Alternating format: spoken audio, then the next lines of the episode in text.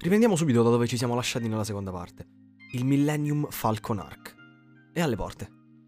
La narrativa d'ora in poi si sdoppia. Non seguiremo più esclusivamente le gesta del nostro cavaliere nero, ma anche quelle della tanto profetizzata Aquila della Luce.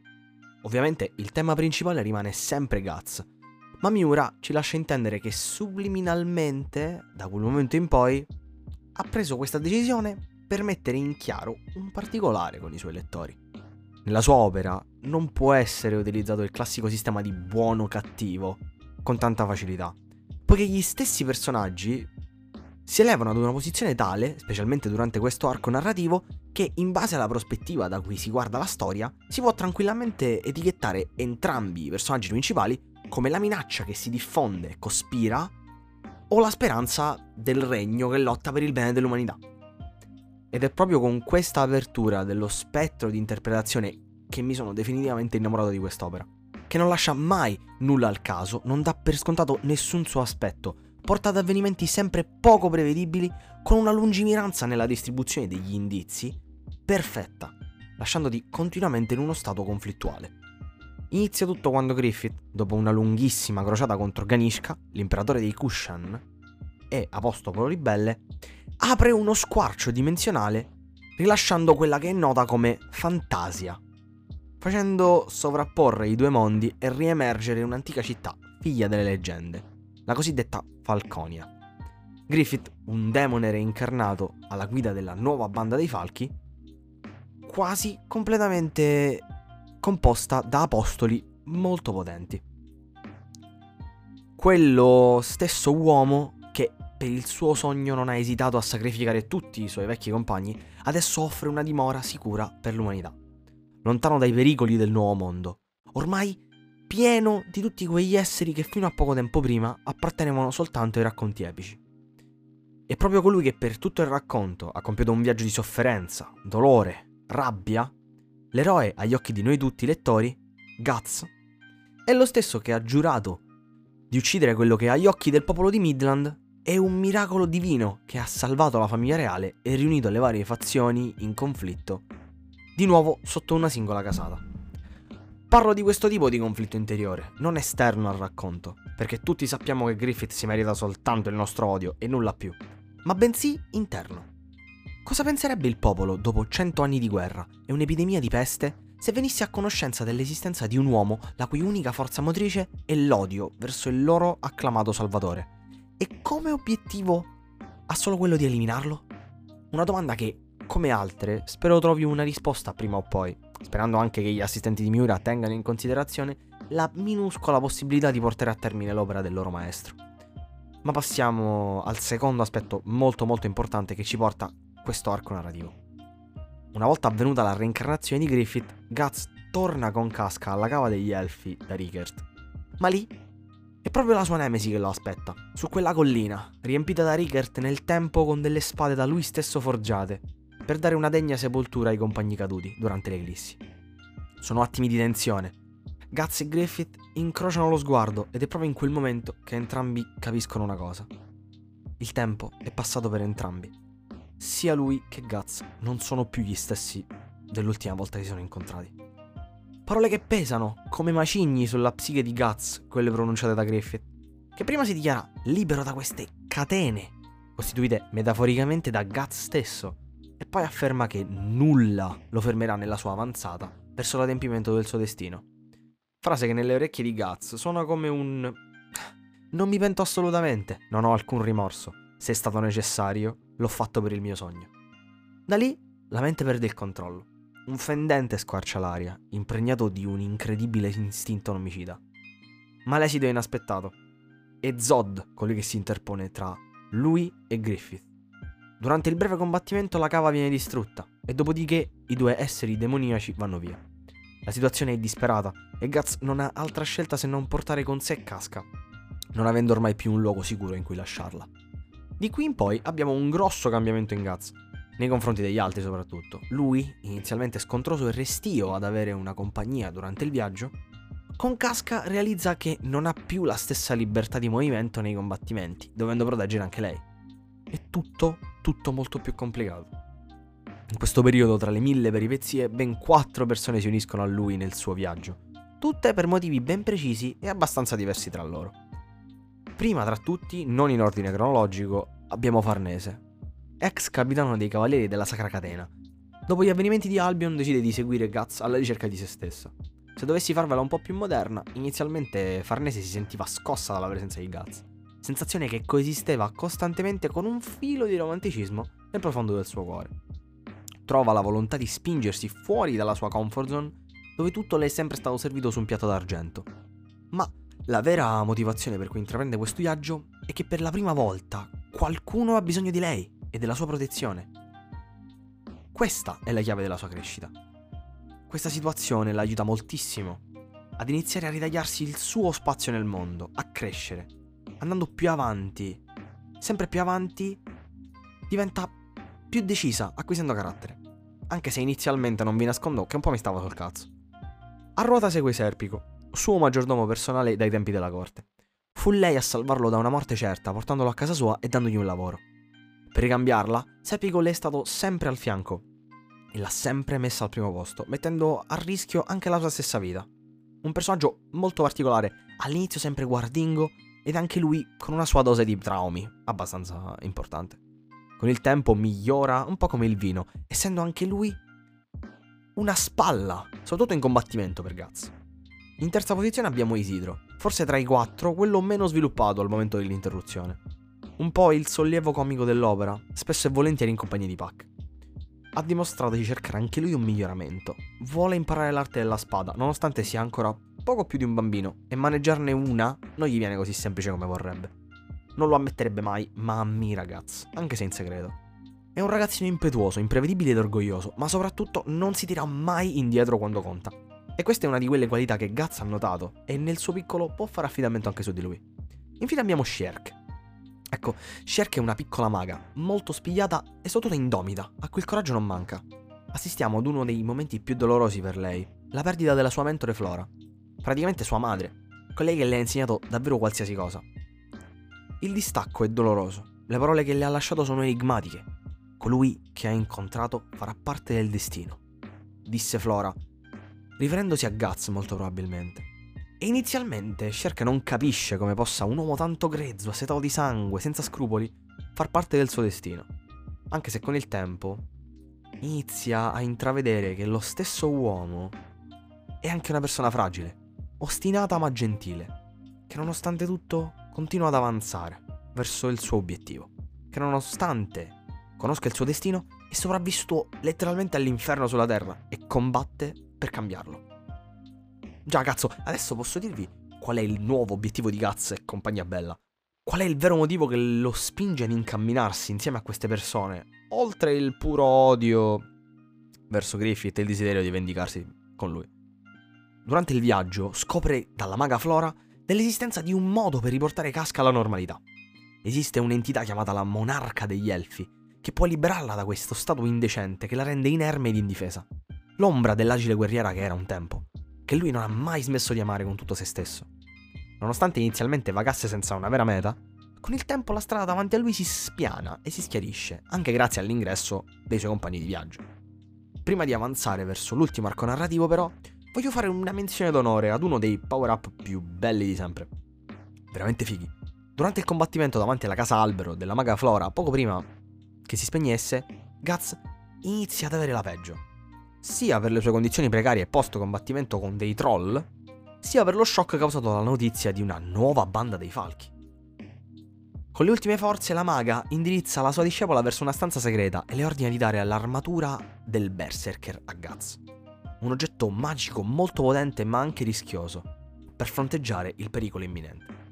Inizialmente ho pensato che mettendo l'armatura avrebbe sbloccato un grande potere che le avrebbe reso Guts molto più forte e basta, ma avevo appunto ragione solo in parte, in quanto il lavoro di preparazione all'apparizione della, dell'armatura stessa è qualcosa di molto scrupoloso, in quanto essa, oltre ad essere un'entità a sé stante, che può prendere il controllo di chi la indossa, nel caso di Guts si va ad unire con tutta quella rabbia che covava nella sua mente, nel suo cuore, rendendo la sua mente annebbiata E tutta questa rabbia prende la forma di un segugio oscuro, una forza incontrollabile che lo cerca continuamente di inghiottire, citando il grande cavaliere Teschio come un fuoco continuo e costante. Anche quando pensi di averlo domato, non abbassare mai la guardia. Potrebbe sempre tornare a bruciare come le fiamme dell'inferno. E poi disse anche: La scelta sta a te, Guts. Puoi utilizzare questo tuo odio per andare avanti e lottare, o lasciarti trasportare da esso e bruciare sempre di più. Un pezzo d'equipaggiamento, questa armatura, tanto potente appunto quanto pericoloso, che potrebbe prendere il sopravvento in qualsiasi momento di tentazione, mettendo a repentaglio anche la vita dei suoi compagni. Insomma, un power up coi fiocchi, non solo nel concetto ma anche visivamente, perché se vi fosse piaciuto il design di Guts prima, quando aveva una corazza normale, adesso raggiunge un livello veramente superiore. Ultimissima nota a margine, che poi si è rivelata una bomba d'orologeria, è la presenza saltuaria, nei notti di luna piena, di questo misterioso bimbo dai lunghi capelli corvini che puntualmente all'alba del giorno dopo svanisce. Enigmaticamente, con le sue apparizioni, Guts durante i combattimenti vedeva una sorta di entità di luce comunicare con lui in maniera abbastanza confusa, cercando di non fargli perdere il controllo dell'armatura. Uno dei più grandi foreshadowing della serie, ma ne parlerò meglio avanti. Inizia dunque il Fantasia Arc, con il viaggio in mare verso la tanto bramata isola di Skellig, o regno di Elfheim, l'ultima speranza di Guts di far tornare indietro la vecchia casca. Ovviamente quest'ultimo frammento di viaggio, prima di iniziare, ne ha viste di cotte e di crude, con una ciliegina sulla torta che difficilmente si può dimenticare. Chiaramente con ciliegina sulla torta mi riferisco al combattimento tra Guts e Zod. Per natura e per trama, nemici. E per partito preso, costantemente a darsi la caccia. Combattono insieme per la prima volta per liberarsi di Ganishka, con una delle tavole a mio parere più belle e dinamiche dell'intera opera, dove vediamo Guts in piedi sulla schiena di Zod che vola a tutta velocità contro Ganishka, trafiggendolo con la ormai leggendaria ammazza draghi, palesemente non più una comune spada. Inoltre non mancano gli incidenti durante il tragitto, dopo questa battaglia ovviamente, data la presenza massiccia di creature fantastiche che si fa sempre più soverchiante dall'apertura dello squarcio, che ha fatto sovrapporre le due dimensioni. Durante questa fase un altro membro si unisce al gruppo, una ragazza sirena di nome Isma. Ma prima di raccontarvi cosa accadde quando il nostro allegro gruppo arriva a destinazione, ci tengo a menzionare le palle d'acciaio inox di Rickert. Che non solo è diventato un armaiolo di prim'ordine, abilissimo, un artista della forgia, ma che non contento, una volta arrivato a Falconia, cercando rifugio sicuro per lui e la piccola Erika, decide di incontrare Griffith per avere delle conferme sui suoi dubbi del passato. E quando realizza che davvero nelle sue parole non c'è nemmeno un briciolo di pentimento né rimorso per il sacrificio dei suoi compagni, gli tira uno schiaffo. Una tavola che esprime perfettamente i sentimenti accumulati dai vari lettori nell'arco degli anni e che credo Miura, sotto sotto, lo sapesse. Ma finalmente la meta è giunta. Skellig è lì, davanti ai loro occhi, si palesa maestosa e magica come nelle leggende il luogo promesso dove Casca potrà tornare quella di un tempo. Vi è lì il monarca degli elfi Danan, che era già stata avvisata del loro arrivo e li aspettava. Rivela che per Casca è possibile tornare alla normalità, ma che per farlo dovranno superare un'ultima prova, entrare nel suo subconscio, trovarla e ricostruire la sua psiche frantumata. Guts, per via della paura che la casca attuale serva nei suoi confronti, non può entrarvi e decide di lasciare tutto nelle mani di Farnese e Shierk, compiendo un altro grandissimo passo sul piano personale, aprendosi ancora un po' ai suoi nuovi compagni. Una volta dentro, le due ragazze si trovano spettatrici di una visione terrificante, una distesa immensa illuminata da un sole eclissato.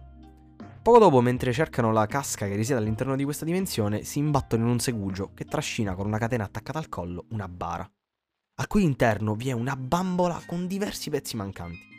Decidono dunque di andare alla ricerca degli altri pezzi della bambola insieme al segugio, e attraverso il viaggio ripercorrono tutti i ricordi di Casca, come se li stessero vivendo loro stesse, riuscendo per la prima volta a capire davvero cosa provi Guts e cosa abbia passato, soprattutto cosa lo ha reso colui che è nel presente.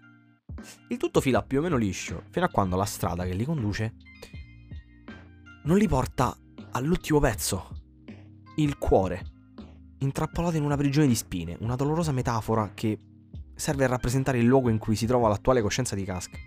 E, come ultimo guardiano, Chi altri se non proprio l'aquila dell'oscurità questa volta, che combatte ferocemente contro il segugio oscuro, questa volta equipaggiato di armatura, ad indicare come Guts metterebbe a rischio la propria vita, ogni volta fosse necessario, se per salvare Casca.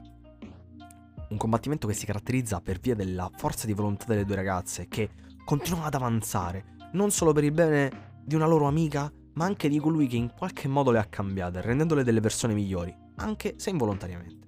Riescono a raggiungere il cuore, lo recuperano e lo consegnano alla proprietaria, alla bambola nella bara. Casca si risveglia, è di nuovo lei, con un fragile sorriso, le lacrime agli occhi ed una volontà sola, rivederlo. Ecco, adesso tutti noi, e posso dirlo con molta sicurezza, fidatevi, siamo stati spazzati via da un'ondata anomale di sentimenti inaspettati. C'è chi ha pianto, c'è chi ha esultato, e chi nega, ve lo dico io, mente. Ma è proprio qui che il sensei decide di fustigarci, riportandoci con i piedi per terra. Perché proprio quando Casca posa lo sguardo sul suo amato dopo tantissimo tempo, la sua mente non può far altro che fargli scorrere davanti tutte quelle scene terrificanti e traumatizzanti avvenute nell'eclissi, rendendole, per quanto lei lo voglia, impossibile anche soltanto guardarlo. Anche se personalmente spero sia solo una situazione momentanea. È una scena che fa male, tanto per la reazione di Casca, ma ancora di più per quella di Gaz, che esprime attraverso lo sguardo tutta la sua tristezza. Non si pente di essere arrivato fin lì, ma ovviamente non può far altro che soffrire pensando che alla sua sola vista la persona che ama soffre. Sono emozioni contrastanti, quelle che si provano durante questi capitoli. Gioia e tristezza si mescolano, portandoci all'ultimo capitolo attualmente rilasciato, dove ancora una volta il ragazzino della luna piena fa il suo ingresso sull'isola. Ora fate mente locale e torniamo leggermente indietro. Vi ricordate quando, per un breve attimo, durante il combattimento alla torre di Albion, Guts vide il feto di suo figlio, inglobato in quell'entità, che poi sarebbe diventata la forma fisica di Griffith, la nuova forma fisica? E se vi dicessi che, in realtà, all'interno del corpo attuale di Griffith risiede in parte quel feto, figlio di Guts e Casca. E se vi dicessi ancora di più, che proprio nelle notti di luna piena, momento in cui sappiamo che gli esseri del mondo astrale hanno più potere, il feto riesce a prendere il controllo del corpo di Griffith e torna alla sua forma originale, cercando il conforto della madre? Ecco, proprio così. Quel ragazzino che non ha mai pronunciato una singola parola, che cercava sempre l'abbraccio di Casca, scopriamo cercasse il calore di una madre, che durante i combattimenti aiutava il padre a non perdere se stesso, dimostrando l'attaccamento verso questi genitori che non hanno mai avuto l'opportunità di sentirsi tali. Un plot twist che mi lascia ovviamente con l'amore in bocca, perché probabilmente, e spero di sbagliarmi, non avremo mai delle certezze, delle verità, non sapremo mai come andrà a finire. Guts riuscirà ad ammaestrare queste fiamme che divampano dentro di lui? Quale esito avrebbe avuto lo scontro che ci era stato anticipato qualche anno fa da Miura durante un'intervista tra lui e Griffith, definito come lo scontro decisivo. Qui la storia si ferma, ma sappiamo tutti che è il viaggio che conta. E Berserk ci ha regalato un viaggio che, almeno per me, è indimenticabile. Un viaggio che ricerca una motivazione per andare avanti, qualcosa con cui chiunque può relazionarsi. Ed apro una parentesi un po' personale adesso, perché voglio esprimere anche questa cosa, dato che non so esattamente a chi dirlo, quindi tanto vale dirlo a chi ha voglia di ascoltare. Questa storia è magica, è tragica, è d'amore ma anche d'odio. Parla di come ci si relaziona con l'altro e di quanto sia davvero difficile andare avanti quando non si ha un obiettivo chiaro. Ed è capitata proprio bene nella mia vita, nel momento giusto, un po' come nelle favole. Berserk con la sua maturità ha portato un po' di serenità nella mia vita, facendomi capire che non è sbagliato non sapere cosa fare non avere sempre un obiettivo a cui puntare. Che è normale sentirsi da soli e spaesati. Che comunque sia, prima o poi nella notte, una luce, anche flebile, anche lontana, arriverà. Il non sapere cosa fare, dove andare, come comportarsi, il chiudersi in se stessi e non voler interagire con gli altri, la ricerca di quel qualcosa di speciale che fa per noi una motivazione per esistere, per combattere. Tutti noi l'abbiamo cercata. La cerchiamo o la cercheremo? Ma una sola cosa è sicura, continueremo a lottare, per noi stessi e chi ci sta intorno. Continueremo a lottare per inseguire il nostro sogno. E con questo finisce il primo episodio diviso in tre parti della nuova stagione del podcast. Spero vi sia piaciuto, nel caso in cui foste nuovi vi invito a seguirmi E posto anche su YouTube, quindi il nome è sempre lo stesso su Kojabri, mi trovate ovunque praticamente. E potete utilizzare questo primo episodio per capire un po' qual è il mio stile, anche se è un po' lunghino. E spero vi sia piaciuto. Arrivederci.